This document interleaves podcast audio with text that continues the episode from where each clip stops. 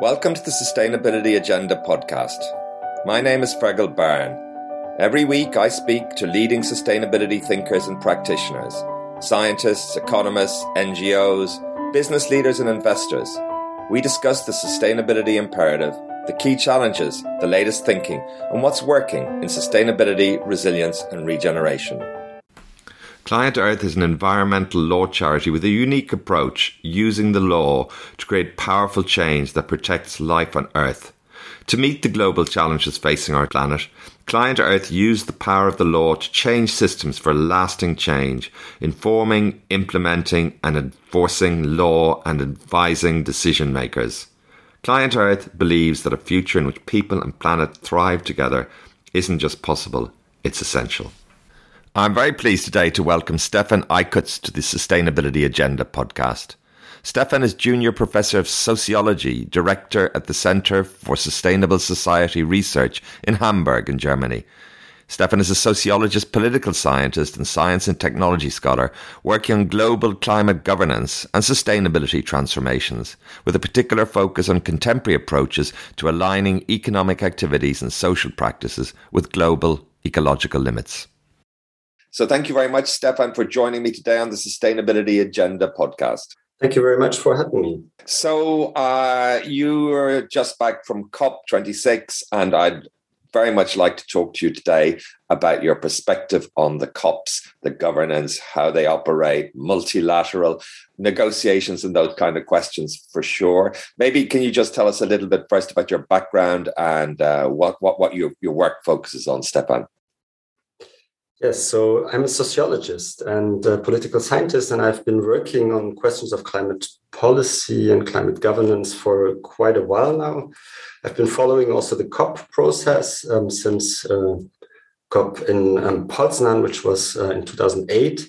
Uh, so it's been a while, but I haven't been to every COP. But what I'm mostly interested in is the ways in which um, different kinds of actors engage in these COPs. So it's not only about the negotiations, but about the broader perspective on what happens in these COPs because they attract a lot of experts, civil society, etc. So that's basically what I'm interested in.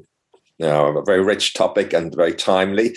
Um, just before we start, I'd like to try and get a little bit of the feeling of the lay of the land. You know, obviously you've been involved in and, and, and looking at the climate crisis for some time. We've got all kinds of environmental uh, issues that are, are, are growing and becoming uh, more problematic. Uh, but what, what in particular is on your mind, keeping you awake, Stefan?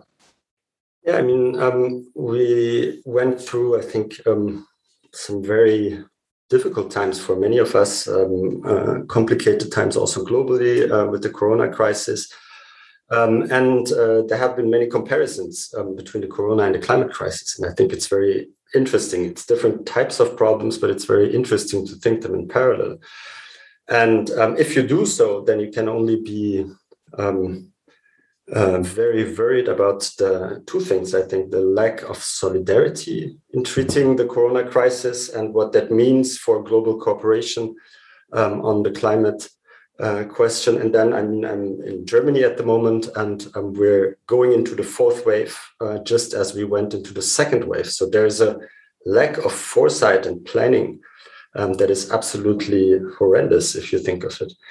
So if Corona is a dress rehearsal of sorts for the climate crisis, then we failed miserably, I think. And we have to really take stock of what happened and um, how we can avoid these failures um, in the future. So I think there's a big democratic question between um, these crises, Corona and climate and other ecological problems, of course. Yes, yes, very, very interesting. We'll come back to that, I'm sure. Um, did you think are, are, we are we in a climate emergency? I know Greta and, and some of uh, younger activists have have been uh, trying to uh, you know get this message across, and and and indeed many other civil society and other activist groups. Um, did you think we're in a climate emergency?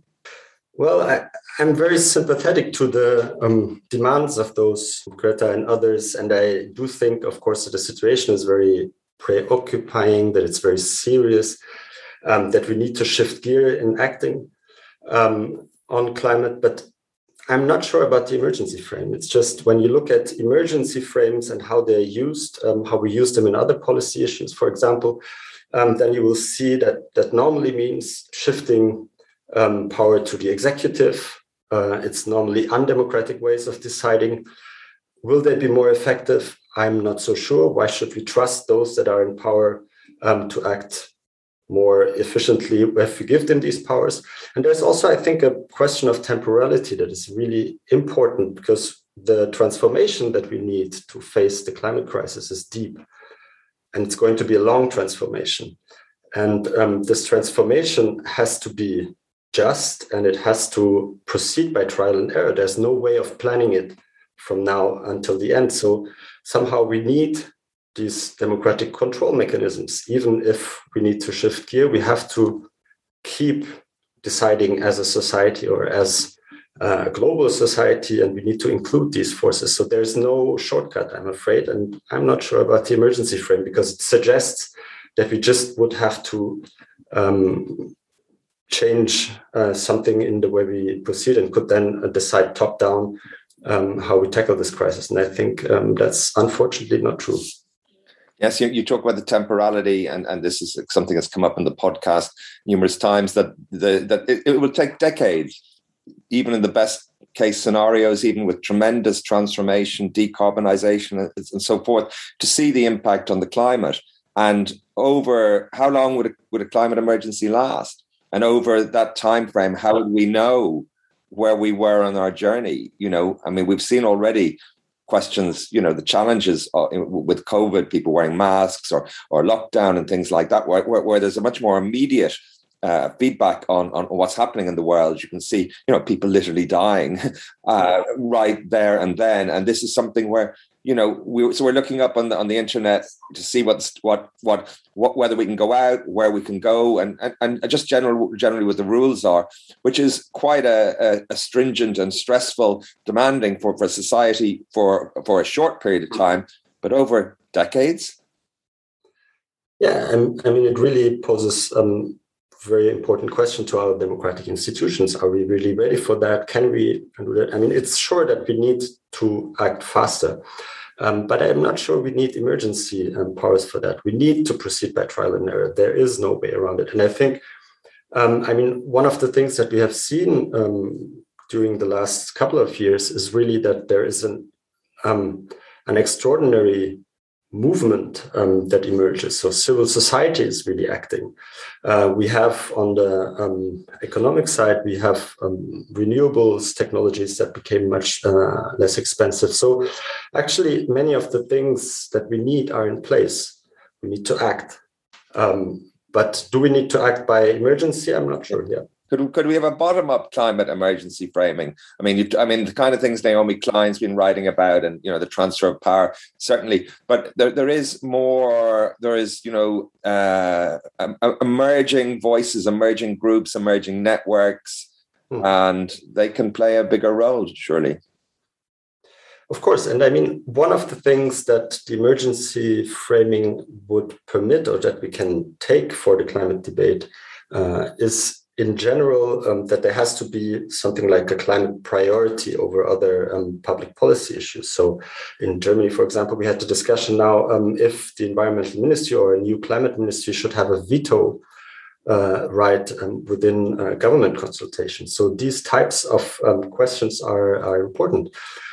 Um, the the other thing is that, of course, if uh, we implement these policies in order for them to be long-term uh, sustainable and sustained by a large part of society, um, they need to be just. And that is really, I think, the key challenge because we're moving from a phase where the question was, do we do the transformation? So it's if, uh, if or not we do the transformation to one where I think it's more or less clear that the transformation is coming. But the question is, how is it going to be? How will it shift how will it shift um, power relations in our societies um, will it profit um, those that have already uh, and not the others etc so the question of a just transition yes. um, is on the table. Yes yes. You, you, touched a little bit on, on some of the civil society and so forth. Uh, I, I should ask what gives you what gives rise to optimism at the moment for you stefan in this scenario? Hmm. Um, yeah, I mean, it's what I just uh, said. If you think a few years back, um, 2010, uh, I remember an article by um, the sociologist by Ulrich Beck, yes, um, author of the Risk Society, and he um, the article was called "The Climate for Change," and he wondered in this article why aren't there any mass protests for the climate? Because in 2010 that didn't exist. It seemed uh, improbable that it would um, exist in the short term, and his analysis was it's a an expert discourse. It's a global problem. Um, it's very difficult to mobilize. So um, this has to change in order for uh, for a real transformation. Today we're in a very different place. Of course, the urgency increased, but at the same time, we really have mass movements in different parts um, uh, of the world that are really acting for the climate. And so um, there are things happening now. Similarly, we, we published in 2015 um, a book uh, on climate governance, um, Gouverner le climat, which was in French. And um, we called for breaking up the siloization of climate governance. So there are different silos. You look at environmental policy, uh, of in financial policy, economic policy, etc. And one of the problems of environmental problems not getting the attention they need and not being treated properly is that they're um, only treated as environmental problem. And so the same, this was true also for climate. This is also changing now. We see many countries, many governments, uh, many um, companies that really understand that climate policy is industrial policy, um, that it is territorial policy, etc. So um, things are shifting, and there are, I think, um, different elements of a puzzle that are um, uh, coming together that could really leverage um, the change that we need. Yes, yes. And what does um, big big topic here? Uh, how, how, should we evaluate the outcome of COP twenty six? Um, clearly, um, words are one thing, actions another, and it mm. will take time to see how many of the, the of what was promised uh, transpired and the commitments that people made and so forth. But um, I guess in order to answer that question, you, we got to think a little bit about what expectations were for COP26 and maybe where it fits in. What, what where where do the COPs fit in in terms of uh, how we think and negotiate and and and manage and try and manage uh, climate? Yeah, I mean that's a really vast um, question. I just came back from from the COP, so uh, of course not everything is digested yet. Um, from one point, uh, I think you can always, but that's something that is um, always the case. You can only be um, deceived by the outcomes of these big uh, circuses, by these big negotiations. Um, they're very slow. The UN fabric um, or the UN mechanisms are really slow um, they can only, in some ways, um, act upon things that have been made possible elsewhere. So that's very important because it's national governments that are negotiating there. Um, but still, I mean, this COP was important because it is um, the first step in a, in a cycle. Um, and the cycle has begun in 2015 with the Paris Agreement. And the Paris Agreement has entered into force in 2020. So last year should be should have been this COP. Uh, now it's this year, and this is important because the Paris Agreement institutes a new way of climate governance, um, a new way of global climate policy, which uh, is voluntary. So many have written about this, but uh, basically the idea is that countries, but also um, companies uh, and um, cities and other entities submit voluntary climate pledges and for company uh, for um, states, this means uh, that they submit them, and these are then discussed in um, collectively in uh, different processes. And um, through the transparency that the UN process generates, um, uh, it is hoped that there will be pressure on governments to then submit progressively more ambitious um, pledges. And 2020 is the beginning of this process. So it was kind of a test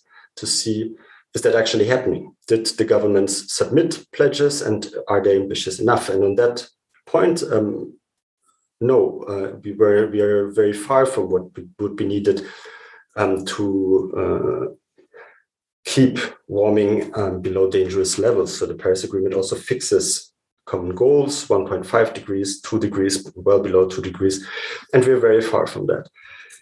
Um, but I think that's just kind of the formal um, side of the um, uh, of this conference. That what has been really striking at this conference um, are uh, two things. First of all, the Paris architecture was not complete yet. So there are operational details that had to be negotiated. That's the um, so-called Paris Rulebook and uh, rules on carbon market.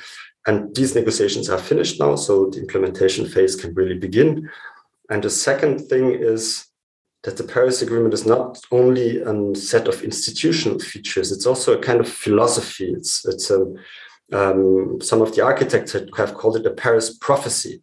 So there is this hope that this agreement and this process will set um, in motion a kind of cyclical process, a momentum for climate action across all levels of society, all levels of government. And I think that is really important to understand in order to judge um, what happened in the first days of the conference. That was extraordinary. We had like 10 or uh, announcements of initiatives, of new pledges. Um, Saudi Arabia going carbon neutral, um, uh, Turkey, Russia, etc., having um, zero carbon pledges, um, and all these sectoral agreements. We can come back to that. Um, but so what we see is a flurry of announcements, which really some of which are potentially important, but some of which are also just recycling things that happened uh, or that were there already, or just ways of um, producing some positive announcements. So, producing this momentum that this agreement needs. And so, we have to be very attentive at um, if some of these announcements of these initiatives, etc., get formalized and how they get formalized and how can they um, produce some kind of accountability uh, so that we don't have every year new announcements and uh, everybody forgets about the old ones. Yeah, yeah. So it's a, a, lot to digest still. Um, and, and, and many uh, civil society groups and many uh, indigenous uh, people, other groups as well, uh, had problems with the, this COP. They felt excluded and uh, yeah, this question of, I guess, input and a, a, platform for various different voices. Can you talk a little bit about that in the sense of what what what the vision and aspiration is, and and to what extent that was realized? I suppose. Yeah, um, what we're doing at COPS perhaps um, is uh, I was there with the team, and we really look at the different spaces in this COP. So we had um, uh, researchers working on um, the protests, researchers uh, looking at um, company uh, activities, etc., and on somebody also the negotiations. I was partly in the negotiations, and a colleague of mine too. And so the idea is really to get an overview to feel what is happening in the climate um, governance arena. And I think what's was really striking for us, it's the most is that this COP was certainly the most commercial COP ever it was, of course, it has been remarked also that it was a very wide COP. There were uh, problems of access, etc. Um, but what struck us most really was the massive presence of firms, um, of uh, private, of the private sector, of industry representatives. Um, and this was uh, criticized a lot. For example, um, the massive presence also of fossil fuel interests, yes. uh, lobbyists. Yes, yes. Um, and uh, of course, I share that critique. I think that's that is uh, really problematic, and um, it is, of course, um, some ways unacceptable. So there should be limits or exclusions for these um, uh, lobbyists, because um, that's what happened, for example, in the World Health Organizations, uh, where tobacco lobbyists at one point were excluded um, from uh, talks about the nocivity of uh, tobacco. But I think what is what we could perhaps um, we could also see it positively in some ways. What happened at this COP is that we saw that there's a huge interest of the private sector, huge interest also of fossil fuel industries in this process, which means that they think that this process is important and they think or they know that the future of their industries is negotiated or is um, uh, decided in parts uh, in what happens in these arenas. Not only, of course, it's uh, there are many arenas, but this is one of the important arenas in which really the struggle for the future of the global economy, for decarbonization, etc., takes place. And so um, this is something um, that we should uh, take note of. Uh, we are really in something is changing, and I think that was very um, very visible at this COP. Um, the downside of this, or the danger, the risk, is really that um, we also saw with these announcements of um, private companies pledging, for example, the financial um, industries uh, pledging with um, the, the, initiative of led by uh, Mark Carney pledging to reduce fossil fuel investments.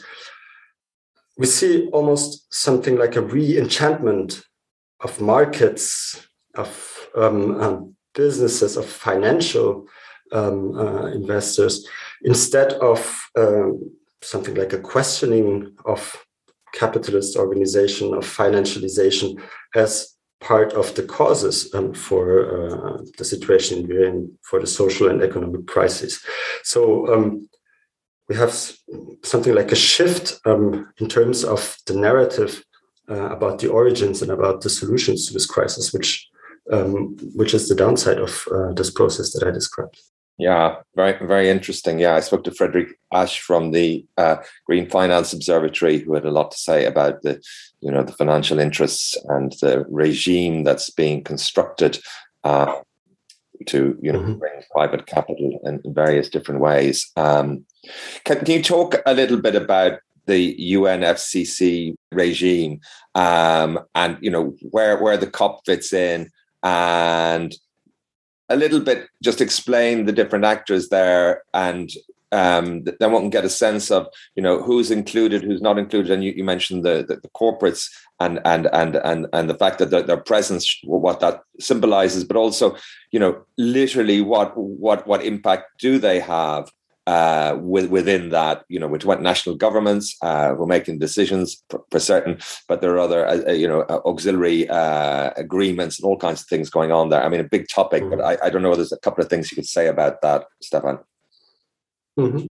The UN system, I mean, um, the UNFCCC, so the Climate Convention, which was um, adopted um, in 1992 at the Rio Earth Summit, is um, not only a very old process in that sense, um, um, but I think also um, a process that from the beginning has been rather inclusive compared to, for example, uh, how trade negotiations were um, uh, conducted. Inclusive in terms of civil society engagement and not necessarily um, uh, I don't necessarily mean corporate, uh, they were also always present, but also civil society in terms of NGO, think tanks, indigenous communities. Um, so uh, this process actually gives a voice, from my perspective, um, more than other processes to uh, um, to a plurality of actors, which does not mean that it's um, uh, sufficiently democratic. It does not mean um, that it is uh, sufficiently inclusive, but it is, I think, one of the more inclusive UN uh, institutions and negotiations. And that is important, uh, I think, if when we um, talk about UNFCCC, because um, I would consider it today as one of many arenas in which uh, climate has to be discussed and which um, uh, decarbonization um, is discussed. But if let's just take another institution, the G7. So decarbonization is also on the agenda in the G7 or um, uh, sometimes in the G20. Um, these institutions are much less inclusive in terms of um, representation of governments, um, in terms of representation of civil society, etc. And they don't have also the same legal um, uh, uh, format as um, these UN conferences. So what they decide are usually um, declarations, um, and uh, we don't have um, this kind of process that is slow but that builds progressively uh, legal norms, which is the UNFCCC. And so this is what makes um, uh, the the climate convention and the COPs, I think. Um, despite all deception, uh, which makes them important. One other feature, I guess, is um, that uh, since um, the Paris Agreement, um, there has been a layer, a discursive and communicative layer. And I touched upon this um, uh, a while ago. Um, and we called this in an article that um, it's kind of an enchantment or an incantatory governance, um, which means uh, that discursive and communicative elements and strategies are becoming core element of this um, uh, governance. So it's about not only about deciding on rules and regulations, but also on shaping a discourse, uh, shaping a certain um, belief and expectations uh, among uh, private and public actors that the world is moving towards decarbonization. And so um, today we have in parallel, therefore, um, this quite slow institutional legal process, and at the same time, uh, an ever more important mega event that uh, develops around um, uh, the formal negotiations, and which is the place where initiatives meet, where um, uh, announcements are made, etc. And these two spheres um, actually are at the same place, but in terms of how they function and what they do, they're quite separate and quite um, different. Um, and perhaps a last thing about the UN system in general um, uh, is that it is um, a, a, system that is um, very consensual, very um, works in a way that is uh, there's this UN civility. So um, normally countries will not point at each other individually. They will uh, rather engage in technical uh, language, and it's very important, uh, very difficult sometimes to find really the political heart of a discussion. This is different, of course, in kind of the big declarations that are made in the plenaries, but in the negotiations themselves, it's very technical, very UN style, etc.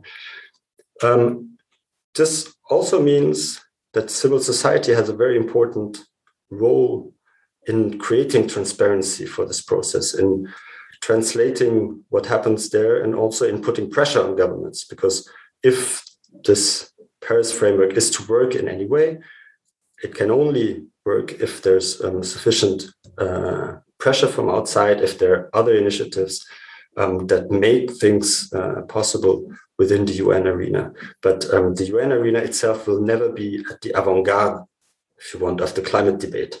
It cannot be. It's too slow as an arena. Yeah, but very interesting. Very interesting. And I, I, I guess uh, the, the, the, wide range of perspectives and uh, expectations with respect to COP26 is, is quite fascinating as well. And, mm-hmm. and there are, are, so many voices that uh, from quite a wide spectrum that are saying it's just been a huge disappointment and rhetoric and governments are not making commitments and watering down of language and um, quite strong stuff. Yeah, of course. And um, as I said, uh, I don't disagree in some ways with this uh, with these assessments, but um, my view is perhaps more uh, one of if we imagined for one second that this process would not exist. Let's just make this thought experiment. Um, I don't think that we would hear the voices of Tuvalu, of indigenous communities, etc., in, for example, the German political debate, in the German news, uh, in the UK news, in uh, the French news. This is what this process makes possible. Um, what this process also makes possible, I think, is to provide attention to the climate um, uh, topic for two weeks, to really create an opportunity for social movements, for example, to try to um, impose their framings. Uh, it provides an arena for networking for all kinds of um, uh, actors, also business actors, but also civil society. Cities have been very strongly represented in this arena um, over the last years. For example, city networks are really um, uh, doing a lot for decarbonization. And so um, I think uh, some of the deceptions perhaps are also linked to um, an impression of, or in believing this discourse that is often uh, told about these COPs and this media framing that world leaders there decide on our future. And I think that is we need to change that narrative. It's not world leaders that decide about our future at the COPs, but what is made possible there, we have to um, make it possible in the struggles in Germany, in France, um, in uh, the US, uh, in China, etc. Governments will move if they feel that they have to move.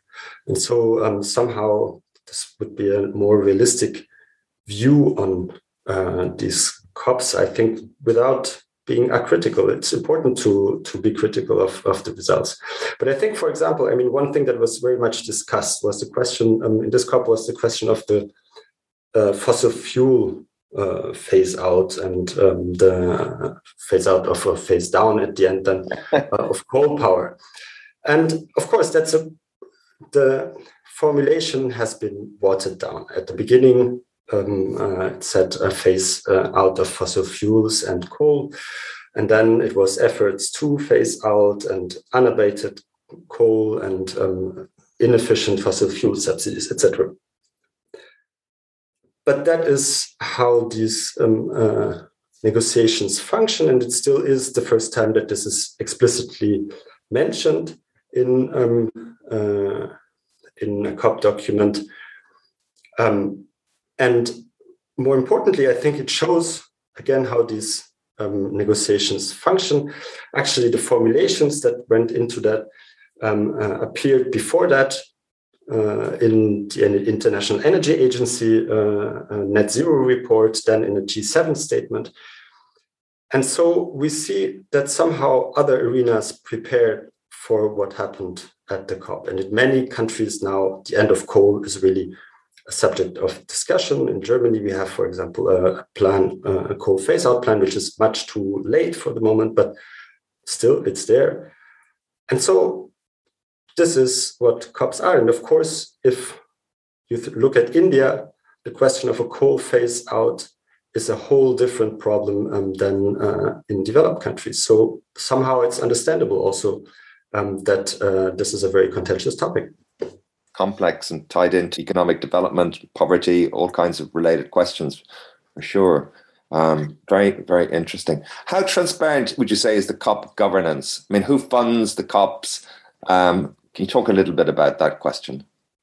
Um, concern, concerning funding, um, that really depends. Uh, generally, I mean, the UN is funded by governments, but um, the COPs themselves are very often sponsored also by uh, private companies. That's um, what the COP presidency, how the COP presidency decides to organize. And in my um, uh, in my memory, the first time that I saw that massively actually was in COP21 in Paris, where the organization of uh, the COP, um, there was kind of a funding bit uh, before the organization of COP21, um, uh, where uh, the French government asked uh, private companies to contribute um, to uh, the funding effort. Um, of course, that's a problem, and that is um, part of why you see so many logos, for example, at uh, at COP26. That was really massive. Uh, the logos of Bloomberg, Microsoft, uh, Google, etc., all over the place. Um, but then again, um, what is very interesting is that you will see this mostly in the climate action zone, in the country pavilions, so in spaces that are not the official negotiation spaces. The official negotiation spaces are usually kept in very um, sober, uh, uh, neutral UN style. And I think basically um, the ways in which companies influence the negotiations themselves, I'm not sure that this happens primarily at the global level or at the um, uh, at the conferences themselves. Uh, of course, they also try to lobby there, um, but um, more important is, of course, the direct lobbying efforts that they have um, uh, that they mm, do uh, with their uh, respective national governments. So uh, German car manufacturers will not try to lobby the COP presidency. They will directly call um, Angela Merkel or uh, the transport minister um, uh, to get their decisions um, respected. And in the COP negotiations, and that's um, I think important to recall, it's always it's always and it's always state representatives that have um, uh, a voice, and it's only state representatives. So it's states, it's a UN um, negotiation. So um, while there is this question of who finances the COP is an important question. I think um, it's uh, also um, in part um, the real problem is probably the influence of, of lobbies on their national governments and not um, on uh, the COP process per se. Yes. Um, but uh, of course, uh, that uh, can be debated. Very interesting. Very interesting. Can can the COP evolve? I mean, Paris was a a a, a change, uh, a, a kind of more bottom up type approach. Um, what would an evolving COP look like? I mean, there's been the People's Summit this year. Um, mm-hmm. and I'm just wondering, uh, is there a process for that? How does that happen? Or indeed, what would be a couple of things that you think could possibly happen or would be a good thing to happen?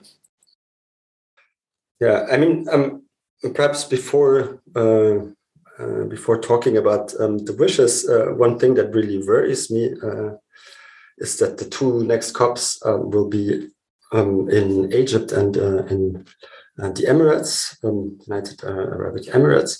So, um, which is not in itself. Um, it's good that it's countries from the global south that organize the COP, but of course we all know um, that uh, Egypt, for example, um, will probably be in Sharm el Sheikh. Uh, it will probably a very uh, securitized COP uh, and a COP in which the local civil society um, will uh, probably not have um, uh, very much access. So we risk to see really um, continuity in terms of um, commercialization of the COP, in terms of pri- um, private sector um, uh, presence, um, but much less civil society uh, that is present. So that's um, really uh, a problem.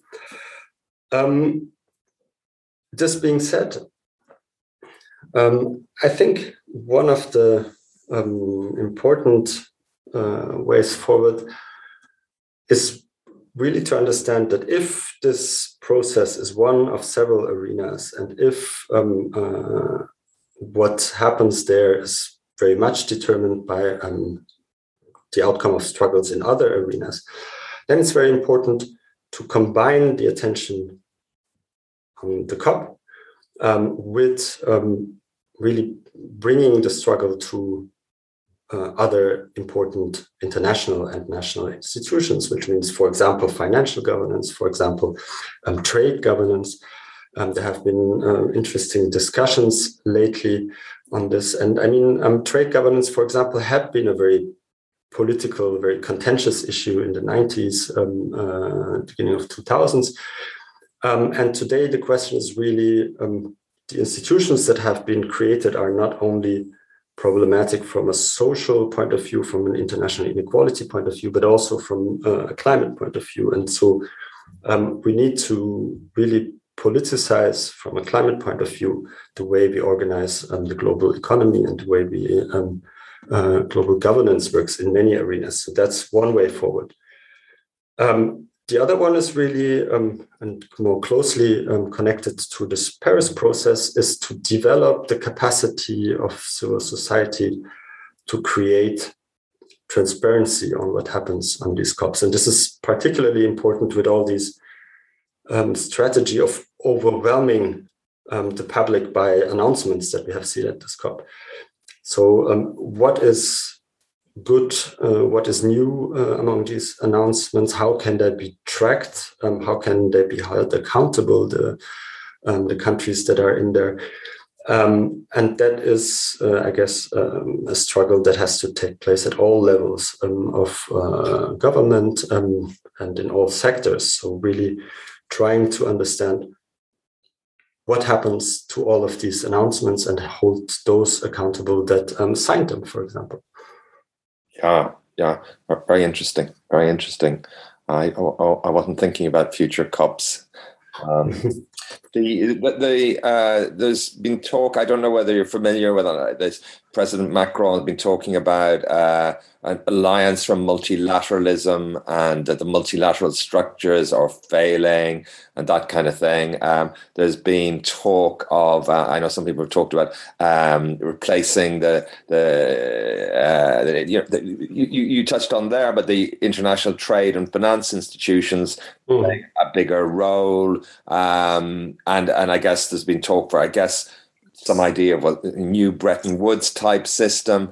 Um, who, who, can you talk a little bit about that? Um, some of these uh, ideas uh, you, sound interesting. Sometimes, but mm-hmm. they're moving into more secretive, maybe um, less democratic, less open kind of uh, environments. And um, what what might be interesting? What what could we learn from the Bretton Woods type system um, that might be helpful? Um, I mean, of course, all of these uh, proposals are, um, uh, I think, very important in the sense that climate is, um, as is often said, uh, a problem that touches all elements of our political economic um, uh, system. Um, some call it an everything problem. So it's um, and the more the climate crisis intensifies, the more this is true. We have called this um, in research that I've done with colleagues. Um, we have called this process climatization. So there's um, uh, climate is diffusing as a problem into all different areas um, of politics, of society, etc. We're counting carbon emissions when we um, uh, when we go to the supermarket, um, uh, and also uh, government decisions very often now um, have to take into account climate impacts depending on the countries, etc. Companies count their carbon emissions. So somehow it is logical and I think very important that climate gets integrated into um, organizational processes and also into governance processes that take place in other arenas, and especially those where the power is. So, economic governance, trade governance, financial governance um, are key uh, arenas to leverage in order to um, make this transformation happen. The problem is um, that some of these proposals have suggested to replace the UNFCCC um, uh, by um, these other arenas, and I see no reason for hoping that if we do so, first of all, um, the results will be more convincing because negotiations will be um, just as uh, controversial in these arenas and perhaps more. Um, and also, uh, no reason for hoping that it will be somehow more democratic. I think, in at the contrary, what happens in the UF, the UNFCCC is somehow the least in uninclusive and the least undemocratic institution for the moment um, of the big um, uh, UN institutions that we have. So, in in a sense, my um, impression or my um, uh, position on that would be it's good that the UNFCCC stays the center of gravity of sorts of this debate um, and of uh, climate politics on the global level. Um, but we really need to understand that climate policy is made in all these other institutions, and we have to politicize these institutions from um, this point of view. And it starts at the national level.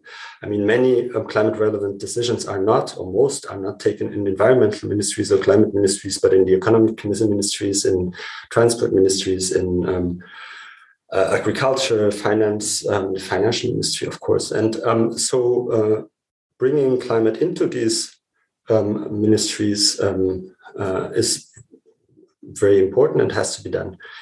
Um, just to illustrate the risks of what happens if we make other institutions the main institutions for tackling climate change, one can look again at Germany in 2000. Uh, not pretty sure, but the first a big coalition after coalition between um, the SPD, so the Social Democrats, and the Greens, where the first real climate policy was taken um, or was put in place. After that was um, we had the decision to move climate policy or energy uh, policy and uh, the energy transition as a topic from the um, environmental ministry to the economic ministry. And the argument was then it will be treated more efficiently because that's a much more um, powerful, much uh, bigger um, uh, ministry. But of course, what happens then is that you have the same bureaucrats that have been opposing the energy transition for, for most of their um, uh, time and service, all of a sudden um, being put into the position of deciding over the future of um, environmental policy. And we have very prominent examples of uh, of bureaucrats that have been blocking for decades now the energy transition in Germany. So that's the kind of problems you get when you shift arenas without thinking of the consequences. Yeah, yeah, very, very interesting. Very interesting. Now, one of the the, the disappointments of COP26 was the the richer countries uh, failing failure on their pledge uh, to to to, to uh, deliver a hundred, I think, hundred billion uh, dollars a year. Um, complicated question, complex issue. Is how it's funded, loans, that kind of thing. Um, in general, um, but I'm just wondering, uh, underlying all of this, uh, and, and presumably one of the reasons for, for the presence of so many companies and finance, uh, financial companies at, at COP26 is uh, the kind of eye-watering sums of money that are being touted around, that are not even touted around, that are that are coming out that that, that uh, will be necessary for decarbonization. Mm-hmm. Where is the money going to come from?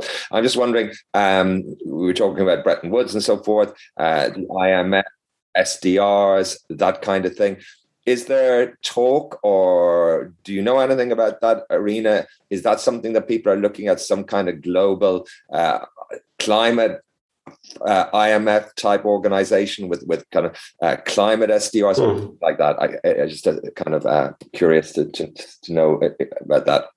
I'm not aware of any formal uh, discussion on that type of institution, but that doesn't mean that it um, doesn't exist. I mean, you have several climate funds um, that exist uh, within the UN system uh, already.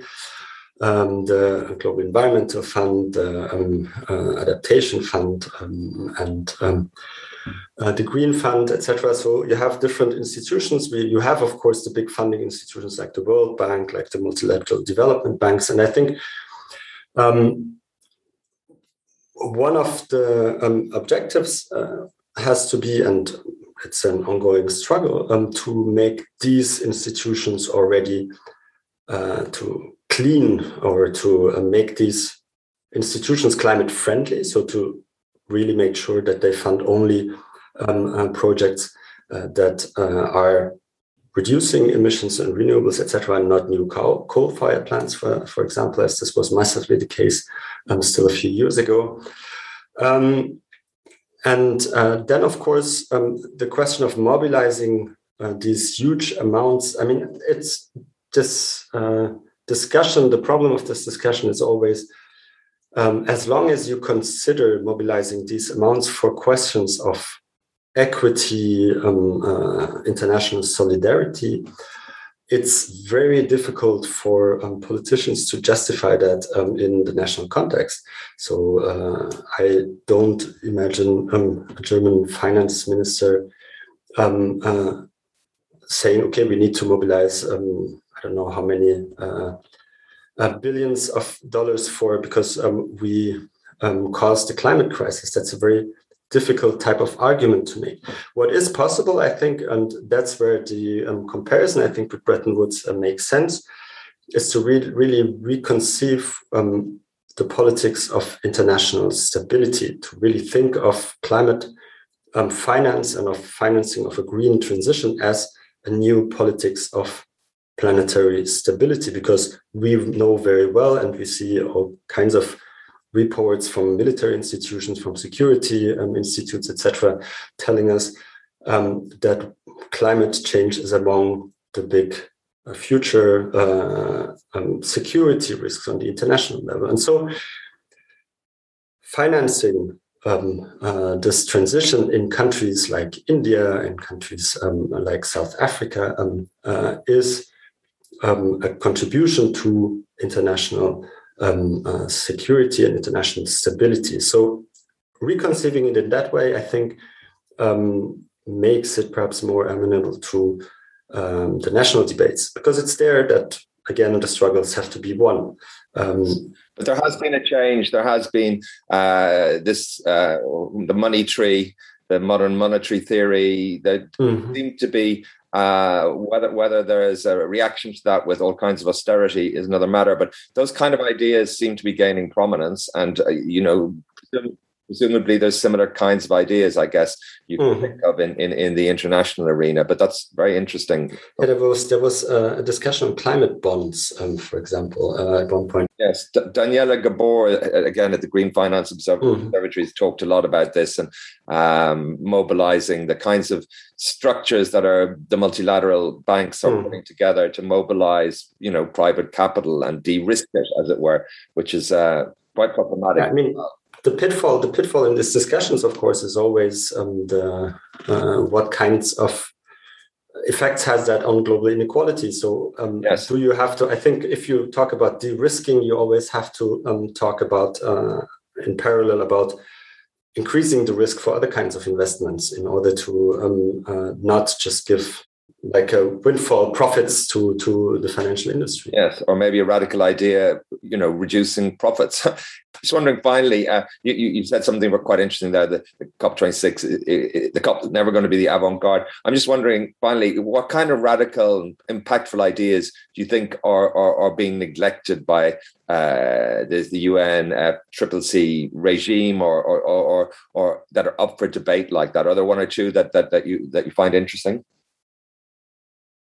Um, I mean, um, there are a whole range of radical ideas that are not um, considered by the UN system because of its nature. What I said is very consensual, very um, uh, this nature of interstate negotiations, etc. But I think um, one of the like historically um, uh, one of the discussions that um, really got traction at one point, um, but that wasn't really taken up, is um, the question of limits, limits to growth and reconsidering growth. Um, there was uh, there were discussions at one point. Of course, we have sustainable development, but before that, uh, there was a discussion on eco development. Um, and I think um, uh, now with the whole planetary boundaries um, debate, etc., we have a kind of a reminiscence of uh, these kinds of debate. And I think perhaps um, there is a window of opportunity with the climate crisis and with the interlocking different crises that we had, um, uh, COVID, etc., Corona, um, to re-put that on the agenda, not in the climate negotiations themselves, but um, in the broader um, debate on um, climate governance. So, what kind of growth I like post growth uh, more than degrowth because it's not about reducing per se, but it's about reconsidering what we want to grow and how we want to to grow and where. Um, of course, there are countries that um, are in dire need of uh, of also economic development. Um, and uh, of course, um, I mean, the question that has to be uh, posed is also of the ways in which um, we organize the global economy, and if um, this uh, financial capitalism that we have today is really compatible with resolving the climate and other crises. So, um, I think one of the uh, great strength of this system has been that it produces innovations, that it produces new products, that it produces um, new uh, things all the time. Um, but that's also, of course, the main uh, one of the main um, problems. And the question is, can we sustain um, the climate in a system that is so focused on short-term profits and not producing more? And if not, then uh, the discussion has to be how we can go into another mode, how we can reduce without um, giving up uh, on some of the, the achievements, some of the social achievements and democratic achievements um, uh, that we have and that are built in our societies on um, continuous growth. So I think these are debates that are really important, but that, of course, will not make it into the core of uh, UN governance at the moment. Yeah, very interesting. Very interesting. What's next for you, Stefan? Uh, in terms of um, research, I think one one of the things that I'm really interested in at the moment is to I've been following the UN negotiations for quite some time, but to really understand how uh, what happens there is inserted in a continuum um, that goes beyond the COPs and how societal agency, um, how different types of um, societal actors are organizing in different fora. So, for example, we have um, the the movement of um, climate litigation, court actions against companies, against um, uh, uh, against governments that is building and that is really becoming a global phenomenon. It has growing. been a phenomenon for a while. Um, it's very strong in Europe. It's very, very strong in um, Latin America and other countries of the global south. So um, I think that is a really interesting and really important um, uh, uh, movement, not in itself. I don't think that courts will um, bring us out of the situation by themselves, but in combination with what happens um, in uh, political struggles, in um, protests, in uh, the climate governance arena. So I think I'm somehow um, I don't I think I don't believe in kind of a grand soir of the climate where everything will change at once. It's a too complex a problem for that I believe. But I do believe in the progressive building up of societal agency, of capacities to act. And um, that is, I think, uh, the process and uh, the questions that I want to focus on. Well, that's a wonderful vision, Stefan. And thank you so much for joining me today and sharing your thoughts, your fruit of your research and work over such a long time. And I wish you the best of success with your ongoing work, Stefan. Thank you very much. Uh, it was a very interesting discussion. Thank you. The Environmental Justice Foundation is an NGO working to protect environmental security as a basic human right. Using powerful films and photography alongside hard hitting investigations, EJF exposes environmental destruction and ensuing threats to human rights, telling the stories of those at the front lines. EJF takes local fights to the very heart of governments and businesses across the world to secure lasting global change. By providing training for grassroots campaigners, EJF also helps to give a voice to the next generation of environmental defenders, strengthening global action to protect people, wildlife, and our shared planet. You can find out more at ejfoundation.org. Thank you for listening to the Sustainability Agenda podcast. I hope you found it interesting. It would be great if you could leave a review and share the podcast on social media. You can sign up at iTunes to make sure you don't miss any future episodes.